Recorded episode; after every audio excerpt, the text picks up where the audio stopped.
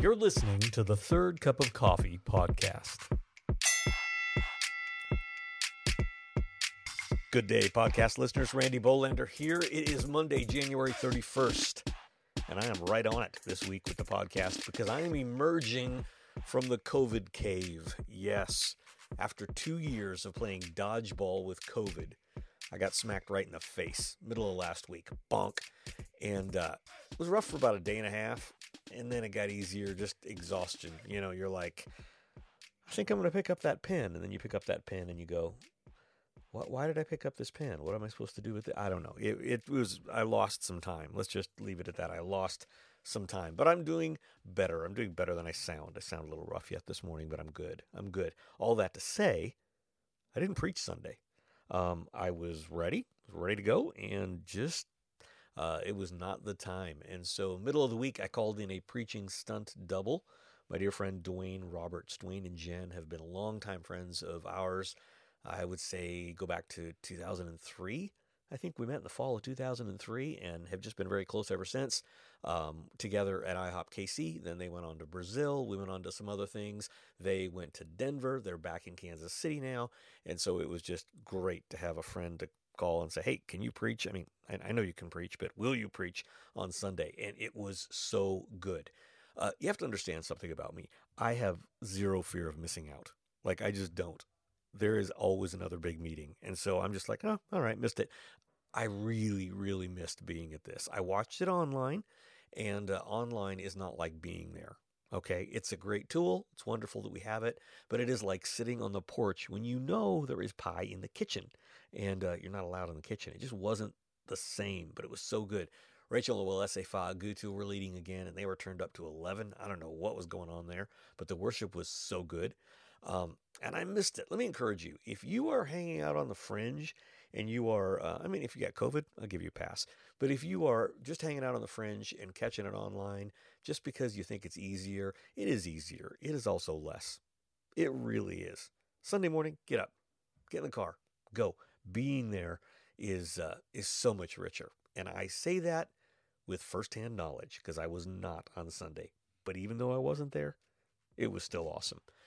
Here you have it from Sunday morning at the bridge, my personal preaching stunt double, Dwayne Roberts.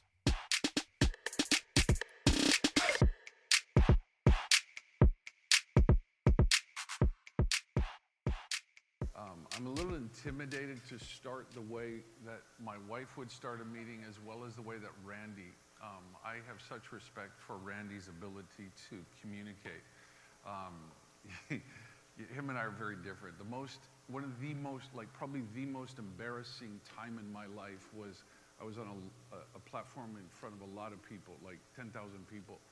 And so I tried to be like my wife and start off just by telling a joke. And it was truly the most embarrassing, terrifying thing of my life.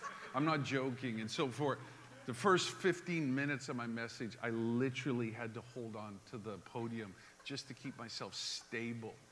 Yeah, and just, so I'm not funny. And so it just, and, and I, I know it from that experience well. So um, truly, last Sunday afternoon's football game evening was the best football game I've ever seen in my life. I couldn't believe that game. It was just bizarre. So I'll make sure that you guys get, get out of the here if you want to go watch the game today. But uh, I'm just grateful I have much love and much respect for Randy and Kelsey. Um, uh, part of what I want to talk to you about today is suffering, trials, challenging seasons, and give you a little bit of purpose as to why.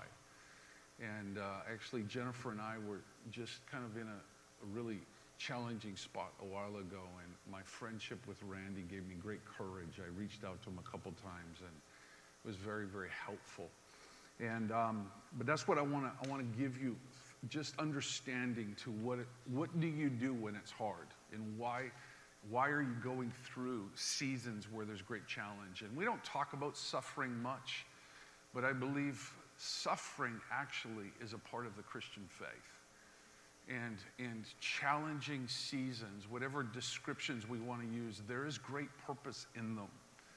Um, Psalm 33 tells us that God in his sovereignty deals with each one of us as individuals.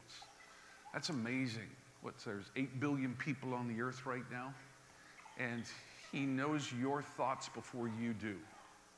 And, and there's purpose in God's leadership over our lives. And I'm not saying he instigates challenging seasons, but he walks us through them in regards to his leadership. And so, I want to first, we're going to start in James 1 and then we're going to Hebrews 12. So, James, the book of James was written by the brother of Jesus.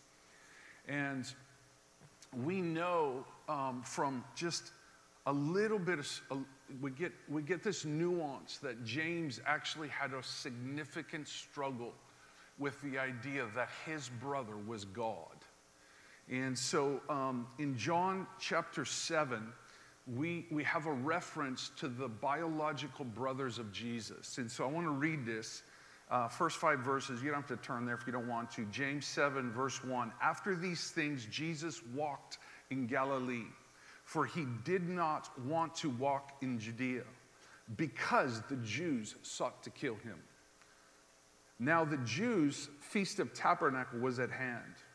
And his brothers, so this is his biological brothers, therefore said to him, Depart from here and go into Judea.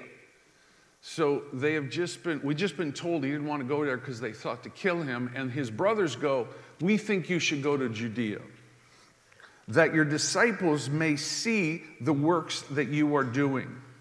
For no one does anything in secret while he himself seeks to be known openly. So they're looking at their brother and they're thinking that he desires to be seen by men. And so they're prodding him. Why don't you go out and show us really who you are? So there's a wrestle. And there's, I mean, I would be exactly the same way. The sovereign Son of God is my brother. That would be a wrestle for me to figure that out in the journey of understanding. For if you do these things, show yourself to the word, the world, excuse me, verse 5. For even his brothers did not believe in him. So the brothers of Jesus wrestled with who is this guy? So, um, just a spoiler alert James actually becomes the bishop of the early church in Jerusalem. James, the brother of Jesus, becomes the pastor of the early church. So we know, though, that it was a struggle for him to figure out who is this man and, and, and is he who he says he is. And we know in 1 Corinthians 15 that after the resurrection, one of the things that was in the heart of Jesus was go to his brother and to restore that relationship. So James had great, uh, a great journey to figure out, to wrestle with doubt, understanding who is this man? So I just want to give you that context that James went through a journey and a wrestle to understand who Jesus was. And so now, when he addresses the Israelites, the nation of Israel, they know who he is in his journey. And so, the very first thing that he launches into is um, in ver- now James chapter 1, my brother, count it all joy when you fall into various trials. So he's working, he's speaking from a place of authority. I've had some trials in my life, and I'm telling you there's purpose in them. And this letter is being written to the dispersed nation. Eh, the nation has been dispersed because of persecution. And so there are, there's real season of incredible trials for the nation. And the very first thing he writes in his letter count it all joy when you fall into various trials, knowing that the testing of your faith produces uh, patience. Another way of saying that, endurance and perseverance. So the testing of your faith, it's an intellectual belief into a living reality. That testing, it now becomes, it proves something of substance in our lives. And he goes, Know that when you go into a season of hard times, it's to produce strength within you. Knowing that. But let patience, let perseverance have its perfect work, that you may be perfect and complete, lacking in nothing.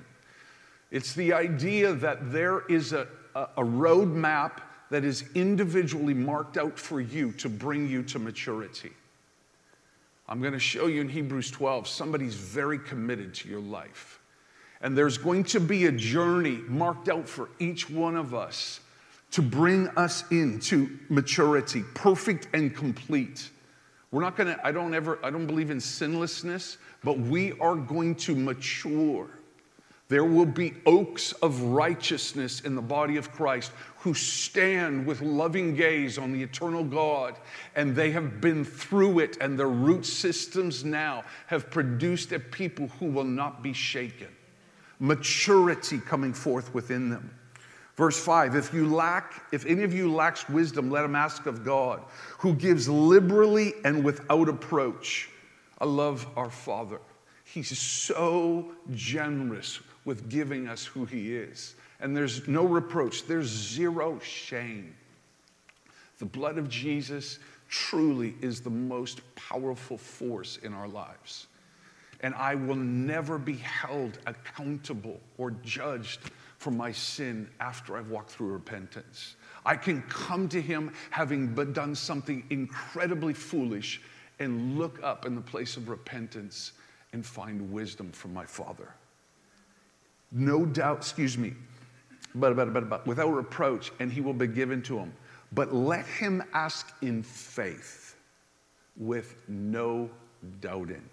For he who doubts is like the wave of the sea driven and tossed by the wind.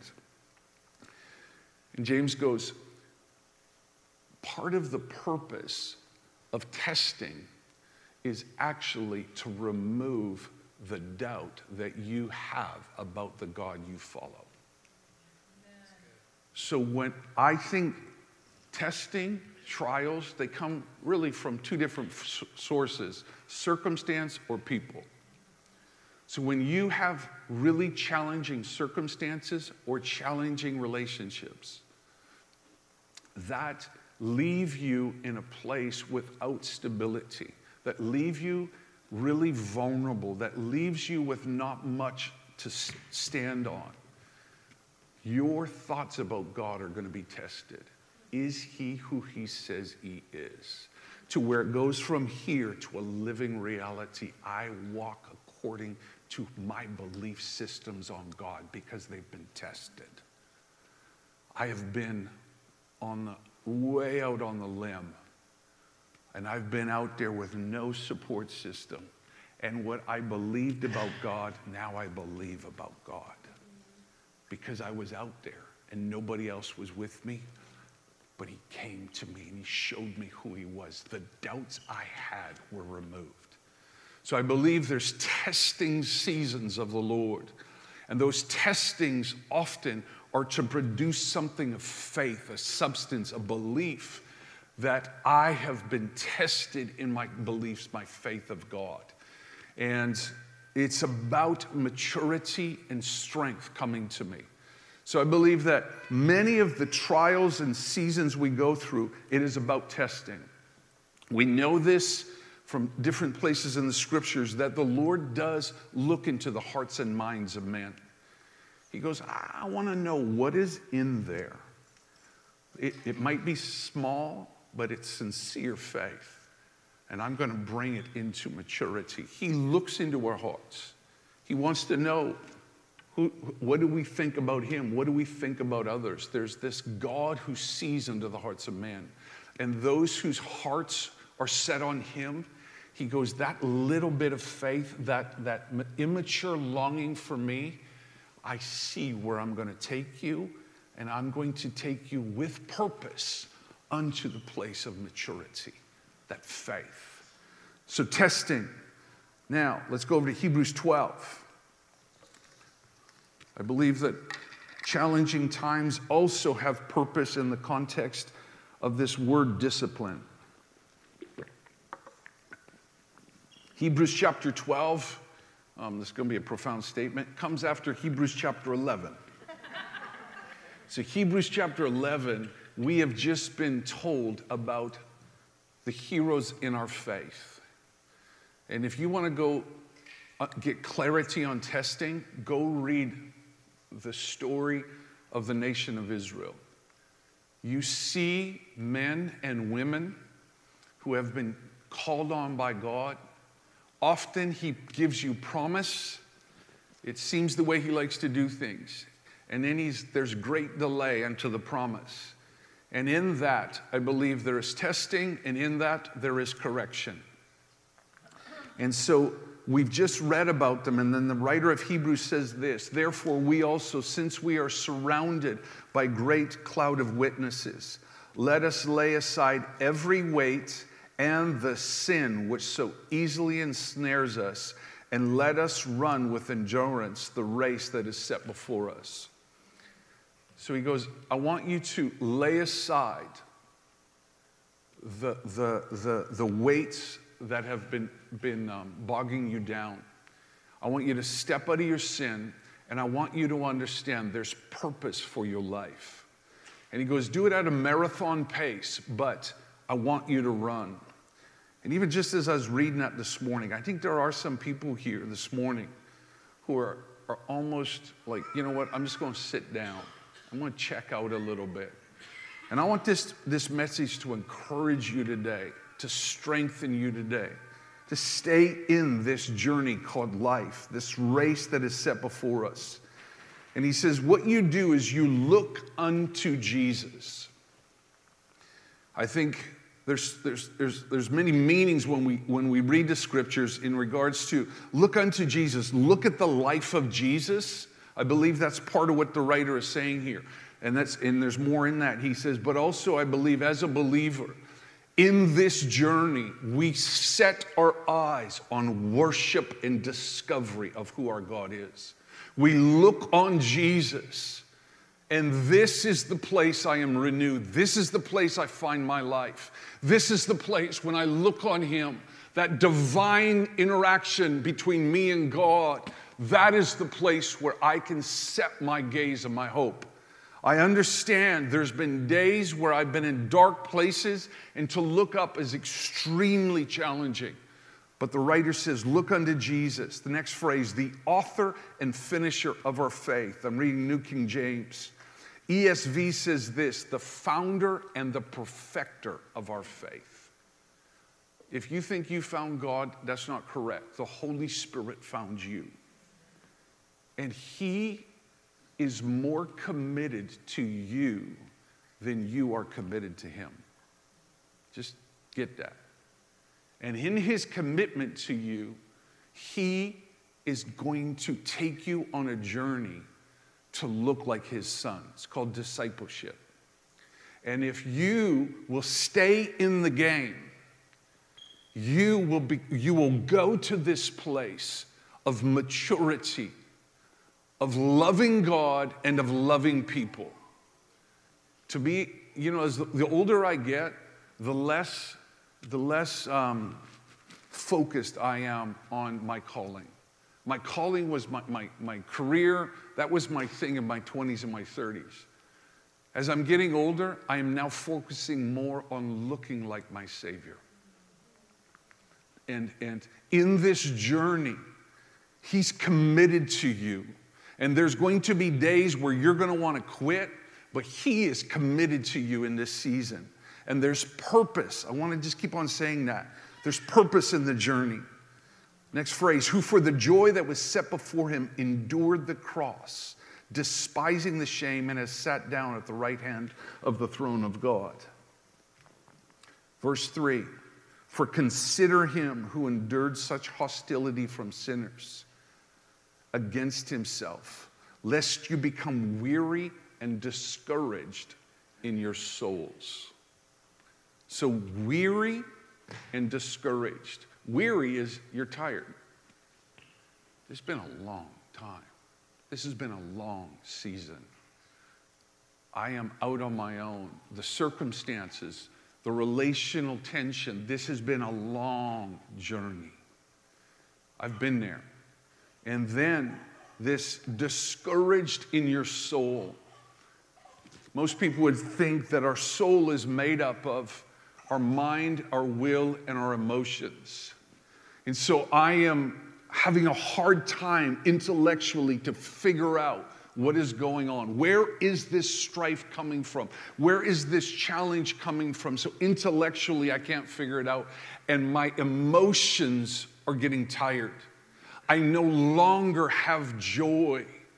I feel pain in my emotions. I'm discouraged in my emotions. So, my will, my ability to make right decisions is almost has no life in it anymore. That place where there's been true testing and it's, it's gotten me discouraged and tired. And the writer of Hebrews says, Stay in the game. There's purpose in this. Do not become weary or discouraged in your souls. Verse 4 You have not resisted to bloodshed, striving against sin. Verse 5 And have you forgotten? Now, hard times, often there's a cloud. I've had two, I would say, major seasons of challenge in my life so far. And there's this bewilderment. I don't understand what's going on. And so this cloud comes and fills us. But the writer says, Have you forgotten the exhortation which speaks to you as sons. Now, women, it's, it's challenging to see yourself as a son of God. And guys, we're the bride of Christ. So don't rule yourself out. He goes, I want you to remember who you are. You, you are children of the eternal Father. Yes, you have a biological family. Oh, but there's something more powerful. You've been purchased with the blood of Jesus. You've been adopted, Ephesians 1. You've been adopted. You now have a father. Your spirit, you will never die. You now have a father. And this father looks at you as children. So the way the father the God who has no beginning, the way He looks at you, He looks at you like a father. He sees who you are. He's the one that knit you in your mother's womb. He's the one that knew you before the foundation of the world.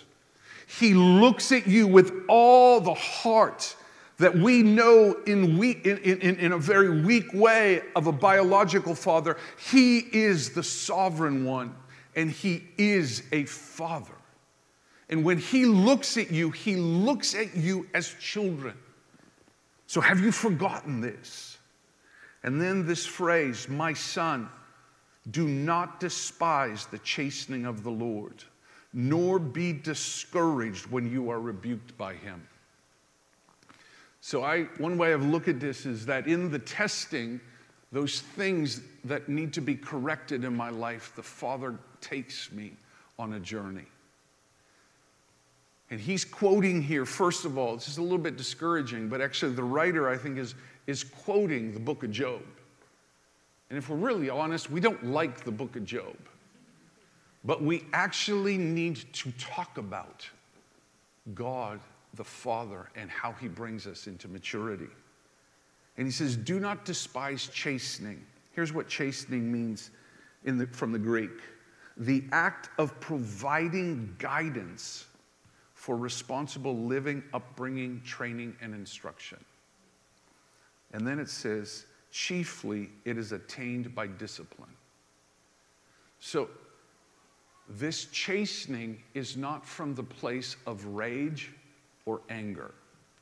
Some fathers today discipline because of out of the place of anger.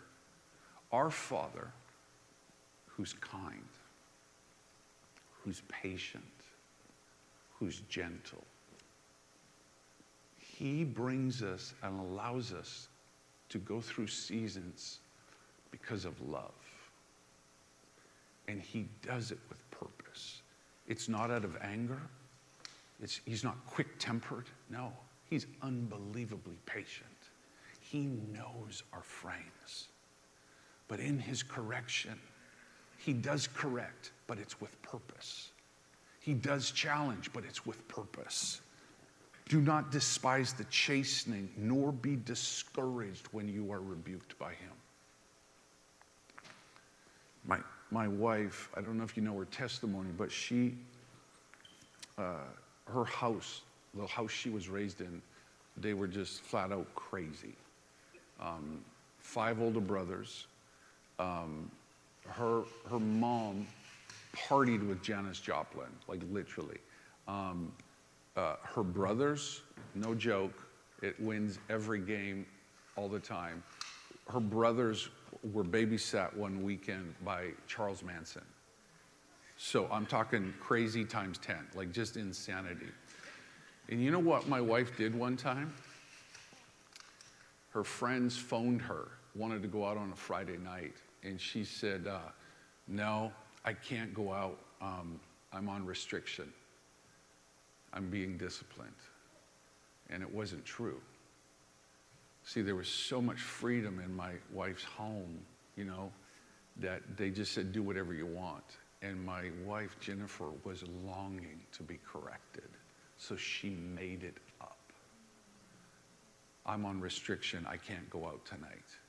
You see, when we are corrected with love, it actually brings us security.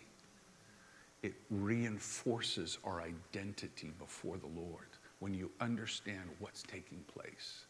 It actually is not to, to, to belittle you, it's actually to strengthen you. It's to reinforce who you are. So when, don't be discouraged when rebuked by him. Listen to this, verse 6 For whom the Lord loves, he chastens, and he scourges every son whom he receives. And so, actually, correction is a form, is an outworking, an expression, actually, of desire for you. And you need to actually find comfort in being corrected because it reinforces who you are before the Trinity. It's powerful if you can get this, the correct understanding. If you endure chastening, God deals with you as sons. For what son is there, son is there among you whom his father does not chasten? But if you are without chastening, of which all of you have become partakers, then you are illegitimate and not sons. So he says, the writer says, when you endure, when you go through the chastening and you look up, the Father actually reveals himself to you at a whole nother level. You get the, the, the heart of the Father. But if you don't endure it, he goes, you miss out on actually being the revelation of the Father. And I find this interesting because there are individuals that are in a deep process, a, a, horrible pit, a challenging season, and they jump out prematurely. They try to save themselves. And what I, what I hear the writer saying here is actually endure it. So I forgive those who have hurt me. I don't lie. I don't save myself. I, I, I walk through this with biblical wisdom in a time of great testing, in a time of chastening. Instead of jumping out of the circumstances, I set my eyes on God and ask Him to remove the doubt and help me forgive. Stay in it because if you stay in it, it has much purpose. I love this. Uh, let's just keep reading. Furthermore, we have had human fathers who have corrected us and paid, and we paid them respect. Shall we not much more readily be subjected to the Father of the Spirit and live? For, for they indeed for a few days chastened us as seemed best to them, but He for our profit, that we may be partakers of His holiness. There's, he goes, I'm doing this for your profit that purity and maturity would come to you. Verse 11. Now, no chasing seems to be joyful for the present, but painful. It hurts. It's hard. It hurts. And I, I don't, I don't want to just wash over that. There, if you have given your life to Jesus and somebody told you life, your best life now, don't listen to those people. I'm not one that wants to get you depressed, but I want to be real. There is going to be great testing, there's going to be great challenge. But in this, there's great profit and purpose in it. It's going to be painful. Afterward, it yields peaceable fruit of righteousness to those, this is the phrase, who have been trained by it. I'm telling you, we're going to have scars. We're going to have scars. But scars can actually be beautiful. I have a couple. And I actually look back at those scars and I can, I can say in honesty, thank you. For in it I found great riches. In it I found you. And, and you know, specifically in the area of relationship, I'm not telling you just to sweep it under the carpet. I'm not telling you to walk out biblical restoration process. You have to deal with the challenges. But then there's you and God. I have actually great I mean, I just was re- restored to a relationship on Monday this, of this week. Somebody caused me real problems. And t- on Monday, we had a call. I worked the process out with that person, and I am so thankful and happy. It was like, we, it was amazing. We prayed for each other. I, am positive we're going to have a, a healthy relationship.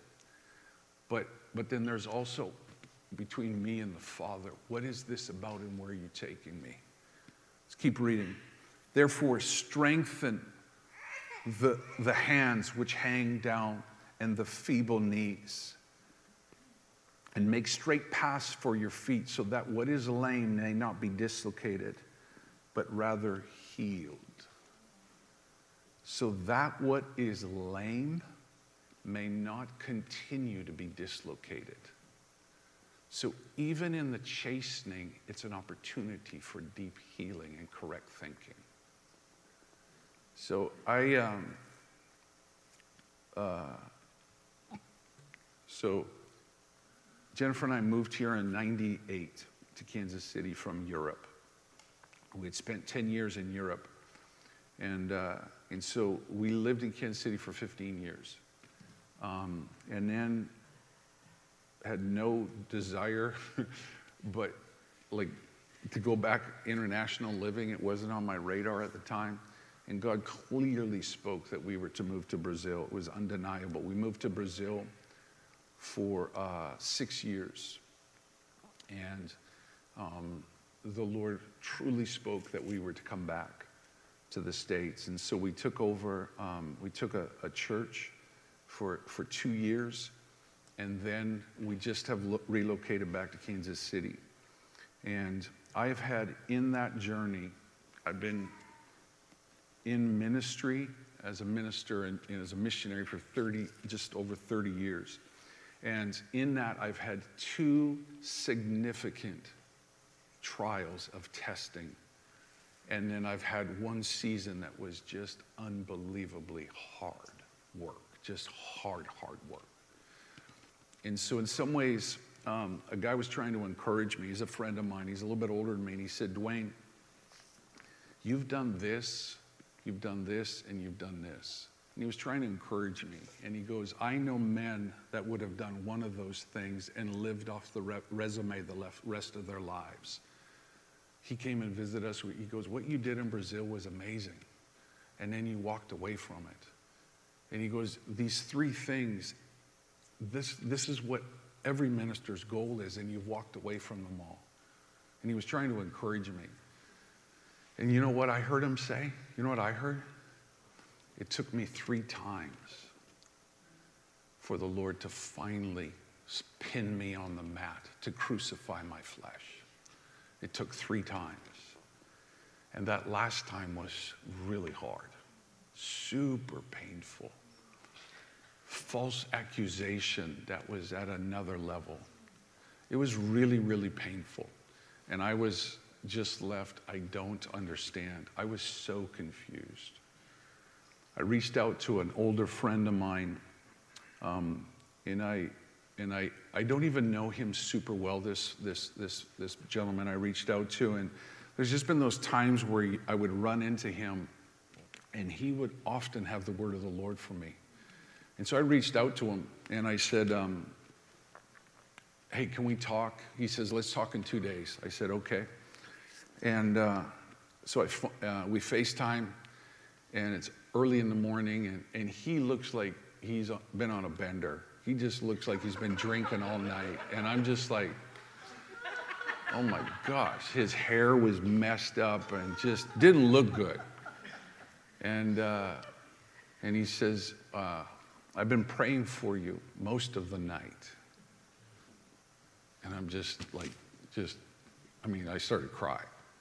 And he said, uh, Tell me what's going on. So I told him the circumstances, and he said, The Lord the only thing I heard the Lord say is, You thought you were ready, but He says you're not. And then He told me, I want you to go study the cross and study the desert fathers. And you see, if I was smart enough to understand, that's the Father saying, I, I, see areas I need to bring correction to in your life. I love you. I love you too much, so I need to help you. That's called crucifying the flesh. There's just purpose in the challenge. And so through that, um, these false accusations, they, their conclusion was to the situation that I was the problem. And so they, they told me I needed to go to counseling. And, um, and I said, okay, I'll go. um, and they were actually incredibly generous. They were, they were going to pay for it all. I said, I'll go. Um, and so in my heart, I said to the Lord, I disagree with these accusations, but if you have something you want to address in me, I just bring it up in this counseling. And so in the, in the first session of this, of this, of my counseling, I had a, a woman who understood international living and missions. And, um, and so she wanted to hear my story. So I'm telling her my story. And I said, I'm a fairly driven individual. And I, I, I, I thought she just, like I saw a reaction when I said I'm driven. And so I brought it up in the second session. I said, it was like when I said the word driven, you, it was like a cuss word to you. And she goes, no, actually being driven is not a bad thing, but I would like to help you understand why you are driven. So I said, um, so I, I, mean, that made sense to me. So um, six weeks in, she, uh, she says to me, Dwayne, um, you've told me that it was 32, you were 32 years old when you first heard somebody with specifics affirm your gift and, and what you were good at. And she says, Do you know that's trauma? And I'm like, what? That's not trauma. Like I, and she, she would not move on until I agreed that was trauma. And, I'm, and I was like, my wife's journey is traumatic. I mean, abuse in the home, that's trauma. And she goes, no. And so I'm, I'm disagreeing with her. It's not trauma. And she goes, from, from the womb, affirmation is essential to the development of an individual.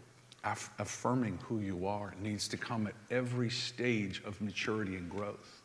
Affirmation is essential to the development. And when you don't have affirmation, you grow crooked. And she goes, You're never going to find rest. You're going to hit one mountain, you'll climb it, and then you're going to go on to the next one. And you will, you'll never rest. She goes, You don't even care what others think. It's about proving to yourself who you are because nobody affirmed who you are. And it was like a light bulb went off. I was just like, Oh my gosh. And so I'm thankful that I have maturity in my understanding, in interacting with my Bible. And so I took my Bible, my wife and I, Jennifer. So December 28th, we started together to pray every day together using the Bible. And I took the scriptures and I focused on God in my confusion and in my pain. And I looked up to him and I began to, with a, a, deeper level of clarity, pray the Psalms, those Psalms of David, when he was completely lost in his chastening journey. I would have lost hope unless I believed in the goodness of God in the land of the living. That is a man who's writing from a deep place of bewilderment and despair. I would have lost hope. And I, I, I could associate, I could feel where he was writing from. And I began to set my focus on that in my interaction with, with the Lord. And in my chastening, in my that false accusation that came against me, it took me to a very broken, weak place. And I think actually there's incredible power in being weak and broken. And for me, what the Father was about was actually to show me who He was. When I first came to Kansas City, I had never heard teaching on Jesus like I had when I first got here. And I would say basically for the last two little bit, two decades, I have related to God mostly through the beauty of Jesus. Changed my life, absolutely changed my life. And in this last season, this last couple year and a half, it is like within the context of the Trinity, the Father has come to me. And I feel like in many ways it was the, what it was with Jesus, it is now with the revelation of the Father where Jesus voluntarily went alone to the, to the wilderness, the lonely place, to be with the Father. God had to get me in pain to get me to the lonely place where the Father could come visit me. And all of a sudden, the revelation of God as my Father is blowing my mind. You see, but I had false concepts in my soul, I had wrong thinking about myself. I didn't even understand my identity as a son. And I believe that it was through the chastening, the brokenness, where I could get before Him, things were highlighted, and I could allow truth to come now and correct the way that I thought about myself, but more the way I thought about God. And there I now have deep belief that there are only certain things about God that you can find, and they're in pain. They're in challenge, they're in discouragement. It's in those seasons that if we will look unto Jesus, and it's in those seasons, if we will look unto our God, that we can actually, actually have great purpose in the journey. Our God, our Father, He is so kind. He's so gentle. This is who He is. But He's your Father. And He sees who you are. And even though you want to slow down, you want to quit, He goes, No, I'm committed to you. And I'm inviting you to stay in the race, stay in the game, go deeper in me, go deeper in me. Let's, let's go to that place. So, I, I, I don't have a huge vision to retire, but I'm, I'm pretty sure I'm going to slow down. But in regards to my faith, I will never slow down. I will never slow down. It's a marathon race, and I have set my eyes on the knowledge of the Father, the Son, and the Holy Spirit. And I want to engage at every season of my life connected to my vision of knowing my God and the aspects of the Trinity coming forth. And, and I think a significant reason for the journey is removing doubt and wrong concepts about God. You were born into sin. This is who we are. We're born into sin. And from the very first moments you began to perceive things, lies have come against us. Lies that have filled us, accusations about God and about ourselves. We know that Satan stands before the Father accusing. Revelation uh, 10. He stands there accusing, lying. And we are filled, assaulted with the lies of the enemy. And in through this season, through the journey, it is about the lies, the doubts about the knowledge of God being dismantled and truth filling our hearts and minds. And then through the process, the truths now become living revelations. This is where the scars have purpose. The journey, the relational challenges, the painful things people say, we work them through unto, ah, it is well with my soul. It is well with my soul. I love my God, and He loves me. And so this morning, I'm just going to finish. I'm going to pray Aaron's blessing over us this morning. And this was the, the blessing that the Lord told Aaron to pray over the nation because I believe even they, they understood we are assaulted by the enemy's lies. And I'm just going to have them sing. And, and if you want to stand, if you're in that place where just um, there's, there's, there's, you're in a season just of struggle, I just want you, let's just, I just want you to stand up, lift your eyes up, look on the Lord, look on Him, and that divine grace and help would come. So, Numbers chapter 6, verse 24. Just let's set our hearts on the Lord. I'm going to pray this over you and then we're going to uh, just sing this. The Lord bless you and keep you. The Lord make his face shine upon you and be gracious to you. The Lord will lift his countenance upon you and give you peace. So they shall put my name on the children of Israel, and I will bless them. So today, Father, I'm asking you for every one of us in this room, we just look up to you today, our Father. You know the circumstances everyone in this room is in. Oh, give us clarity and understanding of who you are. We give you permission to come to us and even correct us, Lord, for we know that we are loved by you. So come to us even now as we worship, we set our hearts on you.